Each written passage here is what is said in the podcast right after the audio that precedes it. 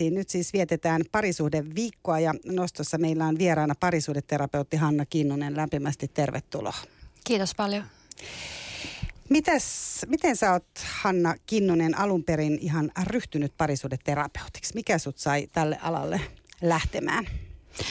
Ähm, no pari vuotta sitten mä olin tota, parisuhdepäivillä ja kuuntelin ihanan Maaret Kallion esitelmää, jossa hän sanoi, että, että parisuhdeterapeutteja hän, äh, tai tälle alalle ihmis, äh, työhön, ihmissuhdetyöhön hakeutuvia ihmisiä äh, yhdistää tietyt tekijät. Ja kyllä mä sen niin kuin allekirjoitan, että kyllä mulla, mullakin se, se ihan alkuperäinen sysäys siihen oli halu ymmärtää itseäni paremmin, joka, joka sai mut kiinnostumaan ihmisistä ja psykologiasta ja lukemaan sitä. Ja, ja, ja parisuhteet, mun mielestä ihmiset on äärimmäisen mielenkiintoisia. Mulla on sellainen hyvin utelias suhtautuminen sekä itseeni että kanssa ihmisiin. Ja, ja parisuhteet ehkä sitten se, se, se jotenkin kolahti se, se, se teoriapuoli ja tietysti sehän on hirveän äh, motivoivaa, koska, koska samalla kun ikään kuin harjoittaa jotakin ammattia, niin samalla sitä tietoa voi hyvin hyödyntää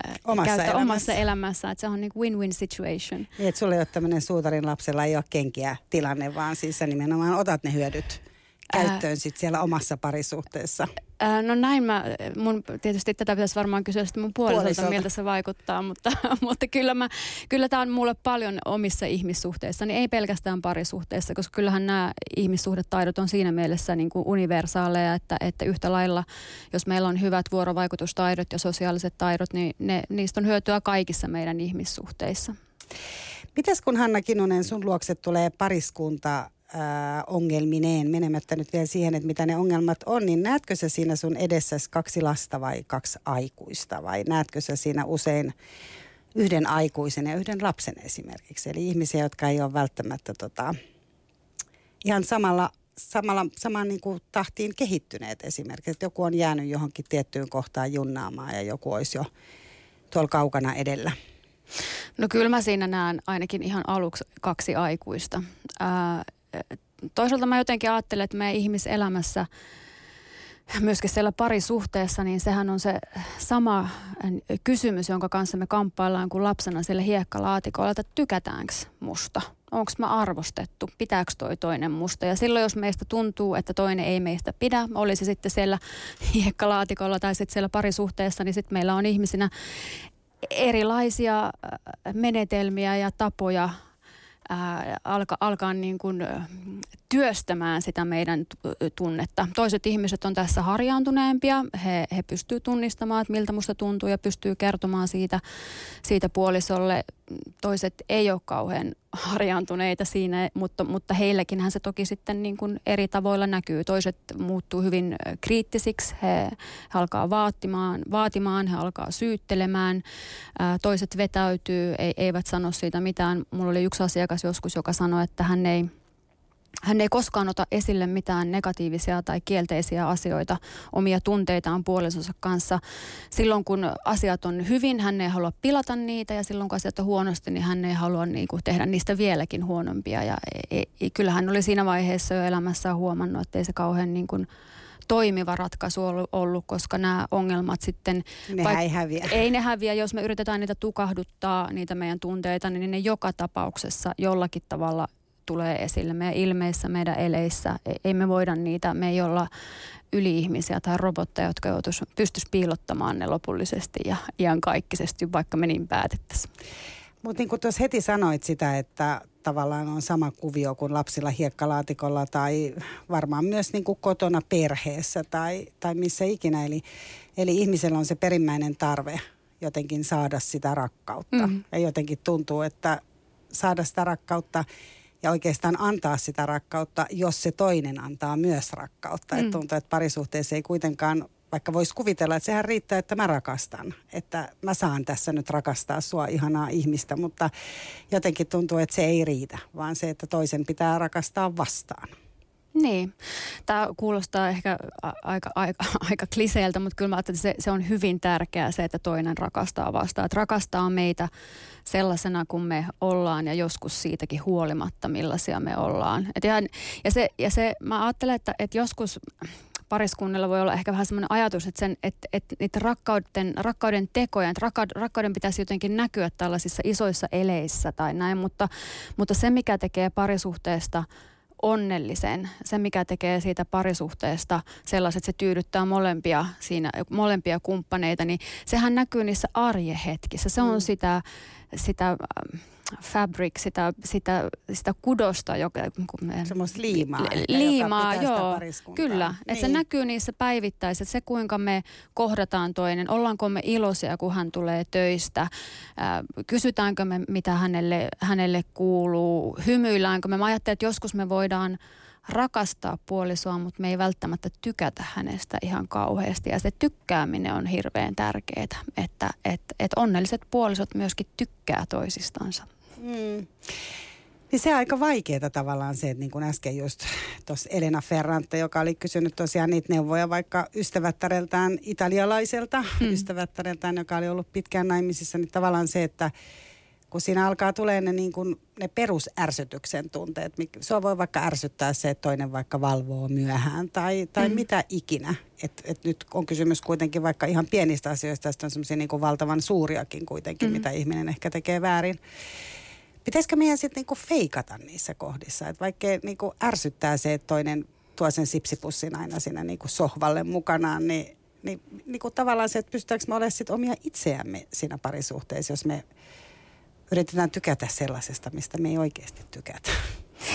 Niin, ei, ei mun mielestä meidän tarvitse tykätä kaikesta siitä, mitä meidän puoliset tekee. Ja ei, ei me varmaan, mä en ole tavannut vielä henkilöä, joka on niin kuin aivan ehdottoman sitä mieltä, että puoliso on aivan niin kuin täydellinen, mutta silti me voidaan tykätä siitä meidän puolisosta ja rakastaa häntä, vaikka me tykättäisi ihan kaikesta, mitä, mitä hän tekee. Et en, mä, en mä ajattele, että, että meidän pitää feikata, mutta ehkä ei ihan kaikkeen tarvitse tarttua. puuttua ja tarttua. Et osan, voi, osan asioista voi, että voi miettiä vähän, että John Gottman, joka on tällainen amerikkalainen parisuhteita – tutkinut, pit, pitkään tutkinut. Hän, hän puhuu tämmöistä ratkaistavissa olevista, risti, ratkaistavissa olevista ristiriidoista ja ikuisista ristiriidoista. Ja, ja ehkä niin kuin kannattaa sitten, sitten niin kuin laittaa ne omat paukkunsa niihin ratkaistavissa oleviin ristiriidoihin ja, ja niitä ikuisia. Totta kai niitä en mä tarkoita, että niitä pitää, että ne voi ignorata tai niitä kannattaisi ignorata, mutta niiden kanssa pystyy vähän eri tavalla. Toista ei voi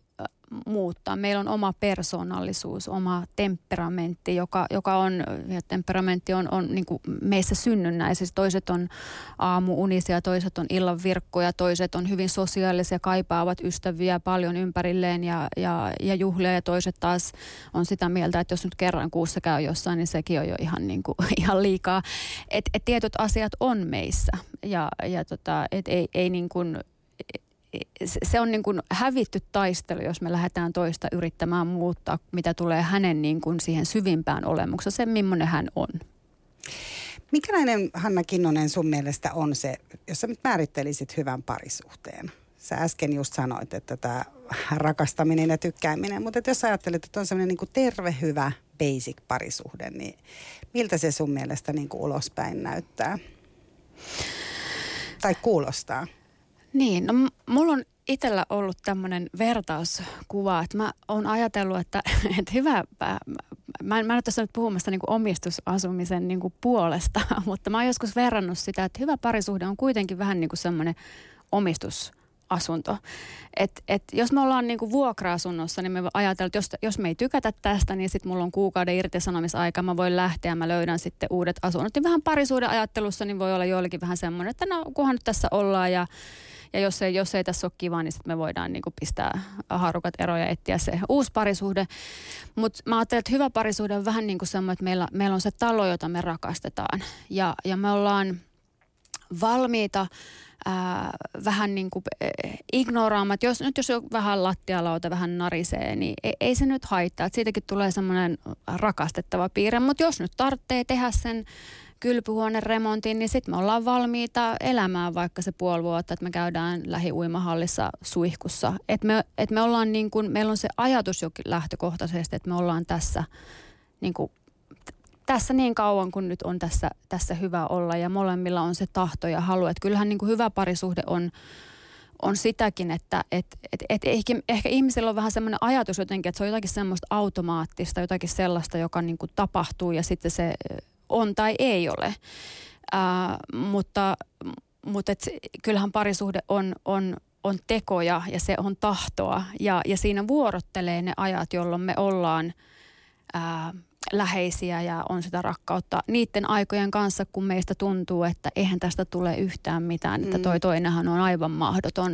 Ja jotenkin sen hyväksyminen ja, ja ymmärtämään, että on niitä, joskus on niitä putkiremontteja ja joskus on julkisivuremonttia, mutta et, et sitten kuitenkin pitkässä juoksussa, niin sit, sit, sit, et sen, sen rempan jälkeen niin on kuitenkin edelleen taas kiva. Tai lapsen syntymähän on monella pariskunnalla sellainen asia, joka parisuhde menee vähän sinne taka-alalle hetkiseksi aikaa, koska, koska pieni lapsi on niin tarvitseva ja vaativa.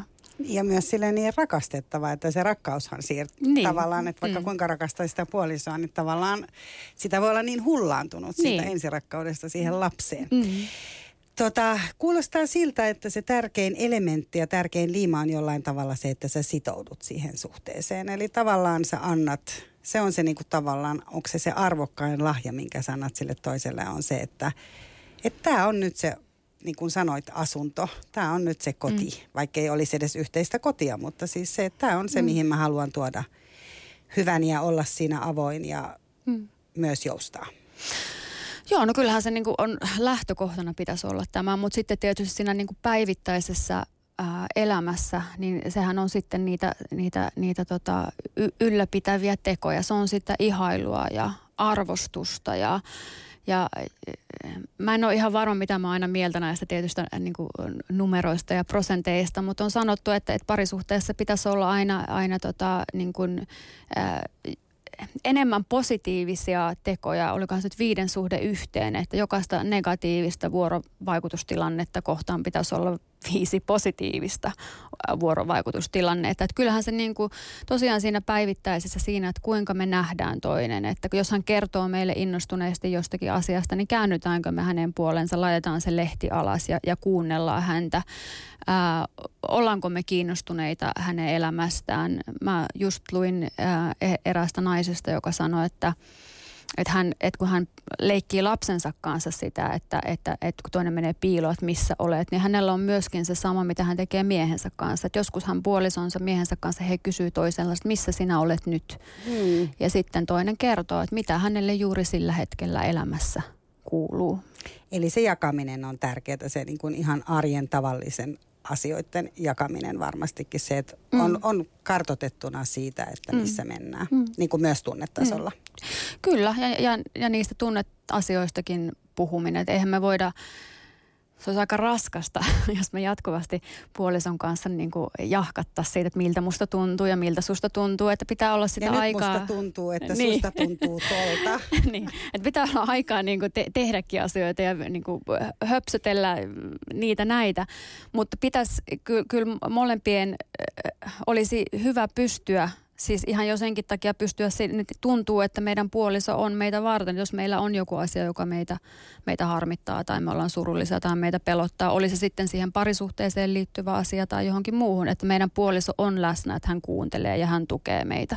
Ja kaikilla tietysti näin, näin ei ole, eikä me kaikki olla siinä ihan yhtä hyviä.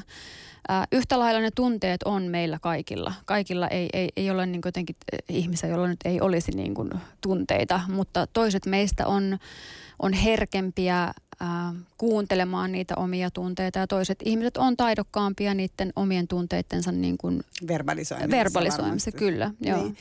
Mutta se on niin, että kaikilla on tunteet, mutta tavallaan täällähän on myös Suomessa on aika paljon sellainen kulttuuri, että – että se ei ole huono asia pitää niin kuin osa niistä tunteista niin kuin vähän ulkopuolisilta ihmisiltä, jopa läheisiltäkin piilossa. Eli, eli tota, mm-hmm. mitä sitten kun tavallaan me puhutaan tästä, että on, on niin kuin ideaalisuhde ja tämä on hienoa ja näin, mutta sitten kuitenkin parisuhde terapeutin vastaanotolle mennään yhä enemmän ja enemmän ja ihmiset myös ero paljon. Eli, eli tota, onko tämä niinku, mikä, mikä kanssa sinne mitkä on ne niin kuin tyypillisimmät ongelmat, missä vaiheessa tullaan? Onko se just se, että toinen ei puhu ja toinen puhuu ja...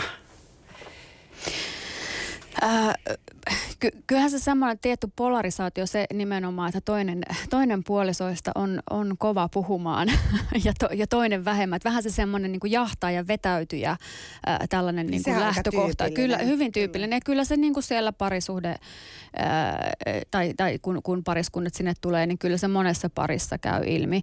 Se, että se ei ole mitenkään niin kuin yksiviivaisesti niin, että nainen olisi jotenkin se puhuja ja jahtaa ja mies olisi se vetäytyjä, niin, vaan että kyllä on, on en mä sano yhtä lailla, mutta että on usein myöskin niin, että mies on se, joka, joka niin kuin haluaisi puhua enemmän ja, ja, ja käy. Ja, ja sitten kysehän on siis siitä monesti, että, että molemmat puolisoista kokee, että nyt, tässä, nyt meidän, meidän välillä on nyt jo, joku tämmöinen kohtaamattomuus. Me ei nyt oikein niin kuin olla samalla kartalla ja, ja tässä nyt on joku pielessä. Ja molemmilla tietysti, kun siinä vaiheessa, kun tullaan parisuhdeterapiaan tai neuvontaan, niin on myöskin se halu korjata se harvemmin sinne tullaan sillä, että ollaan päätetty jo erota tai toinen on päättänyt erota, mutta ne, ne, se kuinka me niin kuin suhtaudutaan siihen ongelmaan, niin se eroaa meillä. Ja silloin just tulee tämä vetäytyjä ja sitten tämä jahtaaja asetelma. Toinen ää, kokee, että, että hän, hän, hän niin kuin, kun hänellä on ongelma, niin hän miettii sitä itsekseen ja, ja hän vetäytyy ja toista tämä ahdistaa ja pelottaa, että mikä sillä nyt on, miksei se puhu ja hän alkaa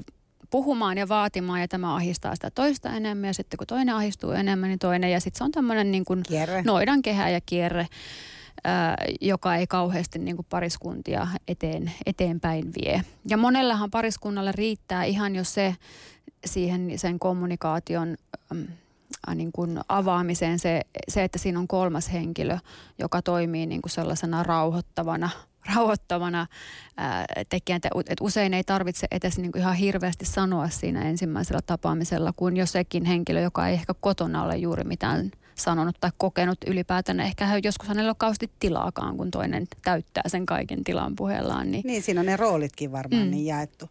Mm. Siinä varmaan syntyy siinä parisuuden terapeutilla semmoinen... Ää, hyväksytyksi tulemisen tunne sitten niin kuin molemmilla, koska siellä on terapeutti, joka niin kuin lähtökohtaisesti on tasa-arvoinen. Et se on varmaan mm. semmoinen, mikä myös rauhoittaa heti jo sillä ensimmäisellä tapaamisella voisi mm. kuvitella. Mm. Niin, ainakin näin sen pitäisi tietysti olla. Jos on hyvä Kyllä, kyllä, ilman muuta. Että ei, ei siinä niin kuin, e, pitäisi kene, kenenkään puolta ottaa, mutta kyllä se huoli, tai sanotaan, että se toive monesti, kun kysyy pariskunnilta heidän odotuksiaan, niin monesti se toive tulee siellä ilmi, että toivotaan, että, että, että, että terapeutti olisi tasapuolinen.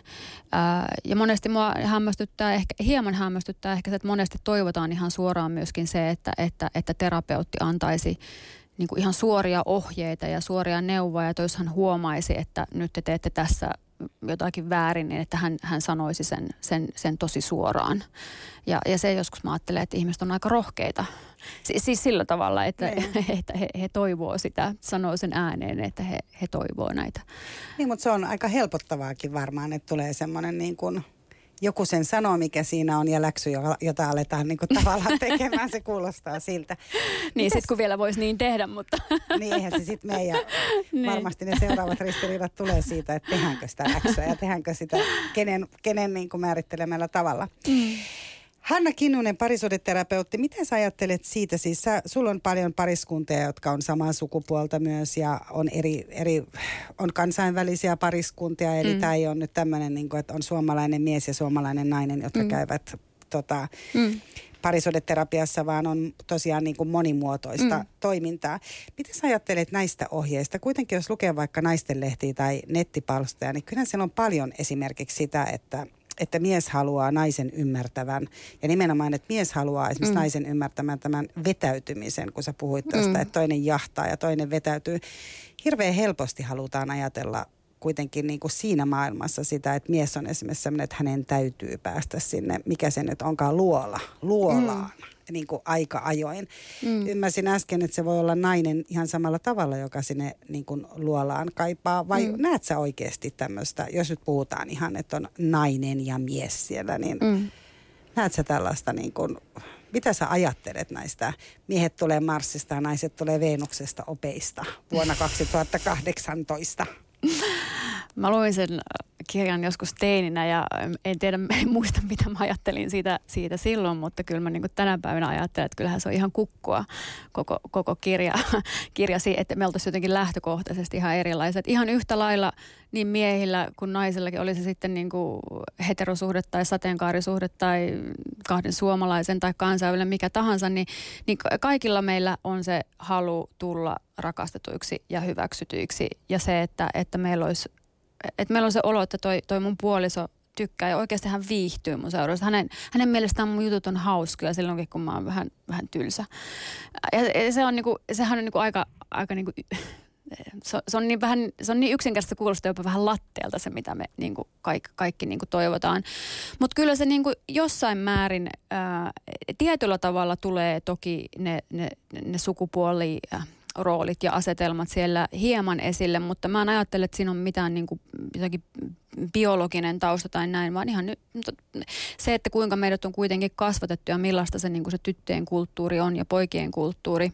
Että se on enemmän se yhteiskunnallinen niin kuin tausta tavallaan, se, Joo. missä sä oot kasvanut. Joo, ja siis kyllähän siis esimerkiksi Väestöliitto, heidän poikien puhelin, ja he on tehnyt, mm, puhunut, siitä, puhunut siitä paljon, että se semmoinen tietty poikakoodi ja se poikakulttuuri ylläpitää siellä semmoista maailmaa, missä, missä yhä edelleen on vähän sitä, että ei tunne asioista, ei ole kauhean niin kuin kiva jutella, että on vähän noloa, jos joku, ei tietenkään kaikkea, tämä on muuttumassa, mutta tietysti nyt kun sit puhutaan niin kuin siellä pari terapiassa olevista ihmisistä, jotka sitten on niin kuin 2, 30, 40, 50, 60-vuotiaita, niin osalla heistä voi olla vähän niin kuin voimakkaammin se tietty semmoinen niin kuin aatos siellä takana, että pitäisi tässä nyt jollakin tavalla olla. Ja tosiaan niin kuin sanoit, ei kaikki ihmiset, ei, ei kaikilla ihmisillä ole, ja näähän monesti on niitä malleja, mitä me opitaan lapsuudessa. Siitä, että millä tavalla meidän tunneilmaisuihin, niin niihin positiivisiin kuin negatiivisiinkin on suhtauduttu silloin, kun me oltiin lapsia että iloittiinko meidän kanssa, kun me oltiin iloisia ja oliko meillä joku henkilö isä tai äiti molemmat tai joku muu, jonka puoleen me pystyttiin kääntymään, jos meitä suretti tai pelotti joku asia? Vai tuliko meille sellainen tunne, että, että voimakkaat tunneilmaisut on, on, on niin kuin huonoja ja ikäviä ja meidän täytyy piilottaa ne tunteet. Ja lapsethan on aika herkkiä huomaamaan niitä merkkejä, joita he vanhemmiltaan saa. Ja silloin, jos me ollaan kasvettu siinä kulttuurissa ja opittu siihen, niin kyllä ne roolit ja, ja se ajatusmaailma säilyy siellä parisuhteessa, mutta koskaan niitä ei ole liian myöhäistä muuttaa. Mutta se tarkoittaa siis sitä, että jos sulla nyt on ollut vaikka tämmöinen rooli, että sä olet aina vaikka miellyttäjä, jos, mm. jos sä oot pyrkinyt miellyttämään kotona, niin kyllä sä helposti sitten parisuhteessa myös otat tämän miellyttäjän roolin ja sitten kun se rooli alkaa käydä liian ahtaaksi, niin sitten varmaan tullaan sinne sun mm. vastaanotolle tai muuhun ja ruvetaan mm. niinku purkamaan sitä. Eli kyllä sillä mm. tavalla se lapsuuden perhekin sieltä sitten nousee.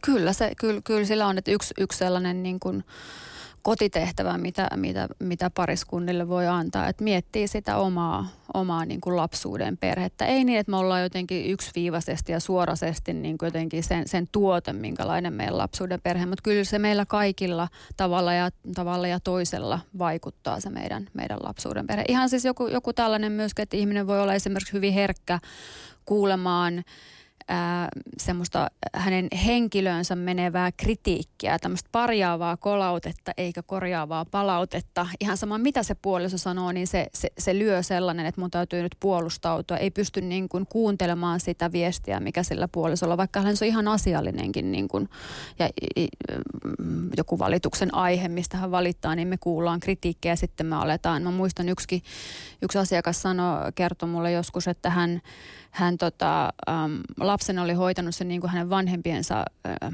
asenne, kun jos hän teki jotain väärin, oli aika, aika yli, yli, ylitse lyövä, niin hän oli ajatellut silloin lapsena päättänyt, että jos hän itkee siinä tilanteessa, niin sitten he ei häntä, häntä tota rankasekaan ihan samalla tavalla. Niin, niin sitten siinä parisuhteessa se, se tuli vähän niin, että jos hän kuuli sitä kritiikkiä, niin hän saattoi vähän, vähän niitä, ja hän itsekin tunnisti, että sitten se Niagara saattoi avautua siinä. Heti saman tien. Eh, niin, jotta, että, että nyt, nyt tunne minua kohtaan sääliä ja älä nyt valita minulle. Että hän, hän niin kuin huomasi, mutta hän huomasi itse ja siinähän se, niin kuin se ensimmäinen askel on, että, että me tunnistetaan itsessämme ne asiat, mihin, minkä, minkä kanssa meidän pitäisi vähän niin kuin töitä tehdä. Mutta tota, selvästi siis varmaan se tärkein asia on myös siitä, tosiaan siinä parisuhdeterapiassa se, että, että jos ihmiset on sitoutunut parisuhteeseen, niin ne on sitoutunut siihen parisuhdeterapiaan. Ja sitten siinä varmaan käy myös se, että jossain vaiheessa toinen siinä niin kuin sit ehkä vaikka voimistuu tai, tai tapahtuu mm. jotain muuta. Eli, eli tulee, alun perin sinne ei lähdetty eroamaan, mutta sitten huomaakin, että hei toi onkin ihan mäntti, en mä, peria, en mä halukkaan. Että tavallaan niin kuin, että löytyy sitä omaa voimaa. Näetkö sä paljon sellaista, että ne pariskunnat tavallaan toinen, toinen niin kuin voimaantuu ja mm. sitten on mm. pakko ehkä ottaa puheeksi myös se ero. Mm. Äh, joo, ja mä tuossa tänne, tänne tullessani mietin sitä, multa yksi asiakas ensimmäisellä tapaamisella kysyi multa kerran, että, että mikä mun onnistumisprosentti on. Ja mä kysyin häneltä vasta, että määrittele onnistuminen. Ja mun mielestä erokin voi olla hyvä ja joskus se on se oikea ratkaisu. Ja on niitä tapauksia, jossa pariskunta on, joko toinen osapuoli on päätynyt siihen, että meidän pitää erota, mä en halua enää tässä jatkaa, tai molemmat on päätynyt siihen. Ja, ja kyllä se mä ajattelin, että kyllä sekin on yksi ihan hyvä tulos voi olla siitä parisuudeterapian neuvontaa osallistumista se, että, että mikä tahansa kun, kun se nykyhetki, joka on epätyydyttävä ja ikävä ja jossa usein ollaan oltu liian pitkään. Niin joskus on niin tosiaan, että pariskunnat tulee sinne ää, terapiaan niin myöhään, että, että sitä, sitä, sitä kamaa ja roskaa on kertynyt sinne, sille pöydälle niin paljon, että sitä ei enää oikein puhtaaksi saa.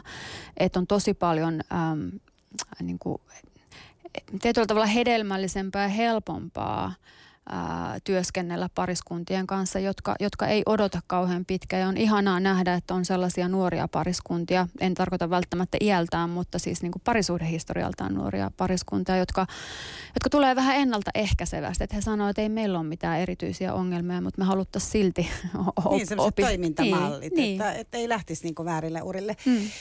Mutta vaikka nyt tässä niin kuin on luvattu korjata nämä parisuhteet, että tässä kerrot, miten parisuhteet toimii, niin kuitenkin Suomessa tosiaan ja muuallakin kyllä, kun Suomessa erotaan tosi paljon. Eli, mm. eli onko se sellainen asia, Hanna Kinnunen, että saatat siellä sun parisuudeterapiassa, otat sä itse sen eron myös joskus esiin? Eli, eli onko tärkeää, kun aloittaa parisuhteenkin ylipäätään, vaikka jos parisuudeterapiassakin huomioi myös sen eron mahdollisuuden. Olisiko siitä niin tärkeä puhua sekä siellä terapiassa että omassa parisuhteessa, että ettei se olisi vaan semmoinen, että me olemme täällä nyt aina ja ikuisesti yhdessä, vaikka ei hyvältä tuntuiskaan.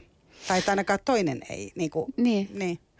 No mä en tiedä, onko siltä ylipäätään mahdollista välttyä tänä päivänä siltä eropuheelta ja siltä, että ihmiset eroaa. Ja, ja kyllähän se toki tietysti jollakin tavalla tulee siellä, siellä tota, tapaamisissa ää, esille se, se, se mahdollisuus, mutta et, et, et, en mä kyllä koskaan kenellekään sano, että eroa että, että, että nyt... Et Et kehota missään en, tapauksessa. No ei ole koskaan tullut semmoista tilannetta, missä olisin kokenut. Et, ja, ja kyllähän se on, mä oon ajatellut, että nekin parit, jotka ajattelivat, että nyt kun toi antaisi vaan meille nyt sen semmoisen niin listan, että näin ja näin toimitte, niin ni, niistä ei kuitenkaan sitten ole ihan hirveästi apua, koska sitten jokainen pari kuitenkin, he menee kotiin ja he tekee just niin kuin he itse haluavat. Vaikka mä kuinka niin kuin voisin kuvitella, en, en todella kuvittele näin, mutta jos mä kuvittelisin, että mä pystyn, että mulla on heidän onnensa avaimet ja, ja tota, jotenkin tämmöinen resepti, jolla he sitten niin kuin, sit he, sit he toimii tai, tai ei toimi, niin, niin en mä sitä kyllä kenellekään antaisi, koska ei he sitä kuitenkaan käyttäisi. Niin, että ihmisestä se on sitten loppupeleissä. Kyllä. Tota, mutta onko se hyvä ero? Onko se hyvä ero sellainen, että siitä pyritään lähteä silleen niin kuin myöntäen se, että, että tavallaan me ei nyt onnistuttu, mutta olen rakastanut sinua tai joku, koska ero on mm. kauhean vaikea kohta kuitenkin. On, ja niin. Suuttumuksen tunteet tulee usein sitten vasta niin kuin jälkeenpäin oikeastaan enemmän, mm. että miksi mä tähän edes suostuin tai miksi toi mm. jätti mut tai mitään mm. muuta vastaavaa. Mm. Niin onhan se prosessi ja se on niin kuin yksi isoista elämänkriiseistä ero, varsinkin silloin, jos, jos se on tullut meille niin kuin sillä tavalla ää, yllätyksenä tai että me ei oltaisi itse haluttu erota, me tullaan niin sanotusti jätetyiksi, niin onhan se iso, iso kriisi. Se on hylkääminen. Mutta kyllä mä ajattelen, että nekin on sellaisia elämänkokemuksia, että jos me niitä niin kuin ajatellaan ja kypsytellään ja sitten kun me ollaan valmiita, niin, niin kyllähän kaikista kokemuksista me voidaan niin kuin saada ja ja oppia ja, ja niin kuin miettiä, että oikein miten mä voin sitten tehdä toisin asiat. Ja joskushan ei ole kyse siitä, että mitä me nyt itse välttämättä voidaan tehdä toisin, mutta että mä ajattelen, että kyllä, se, kyllä me niin kuin voidaan kääntää nekin elämän kokemukset jotenkin niin kuin sellaiseksi voimavaroiksi ja sellaiseksi, mitä me voidaan hyödyntää sitten sitten niin kuin jatkossa ja niissä tulevissa suhteissa, joita useimmat eronneetkin kuitenkin sitten jossain vaiheessa haluaa, koska kyllähän niin kuin ihmissuhteet on se ja parisuhde mukana näissä ihmissuhteissa on se sellainen niin kuin tärkein yksittäinen ää, asia, joka, joka ennustaa sitä meidän terveyttä ja hyvinvointia ja onnellisuutta. Jos meillä on hyviä ihmissuhteita, hyvä parisuhde, niin, niin tutkimukset osoittaa aivan kiistatta, että me ollaan vaan onnellisempia ja terveempiä ja pitkäikäisempiä ja, ja, ja niin kuin ne, ne, ne hyödyt on, on moninaiset, niin kukapa ei tällaisessa suhteessa haluaisi olla. Niin ja sitten kun tosiaan muistaa sen, että itse myös pystyy siihen vaikuttaa, että ei oleta, että sieltä tulee se prinssi tai prinsessa tai kuka ikinä ja tuo sulle kaikki nämä asiat ja sitten pysyy terveenä ja onnellisena tuonne niin kuin elämän loppuun asti, vaan se, että tosiaan asioiden eteen täytyy tehdä töitä. Kyllä. No mitäs Hanna Kinnunen, kerro vielä tähän loppuun, että mitkä ne nyt on sitten ne reseptit, jos on pitäisi joku muutama asia sanoa. Mennään siihen, että pariskunta ei nyt eroa, vaan jatkaa yhdessä, niin mikä se, mit, mitkä ne on ne sun taikasanat, vaikka kolme tärkeää asiaa? Ähm, se päivittäinen ihailu ja, ja arvostus, että me muistettaisiin äh, joka päivä tehdä jotakin, on se sitten tekstiviesti tai, tai halaus tai, tai pusu tai, tai joku isompi ele, ihan mikä tahansa, mutta me muistettaisiin päivittäin osoittaa toiselle se, että, että mä, mä tykkään susta ja mä, ja mä rakastan sua. Ähm, ja kyllä se varmaan on, y- yksi sellainen tekijä on se, että, niin kuin, että, että, että, että jos me niin kuin, äh, rakastetaan itseämme ja halutaan niin kuin ymmärtää itseämme ja ollaan niin kuin hyviä itsellemme, niin silloin me ollaan myöskin parempia meidän puolisolle. Ää, myös varmaan pitänyt miettiä tämmöinen kolmen kohdan lista. ja viimeisenä mä sanoisin ehkä sitten sen, että et, et, äm,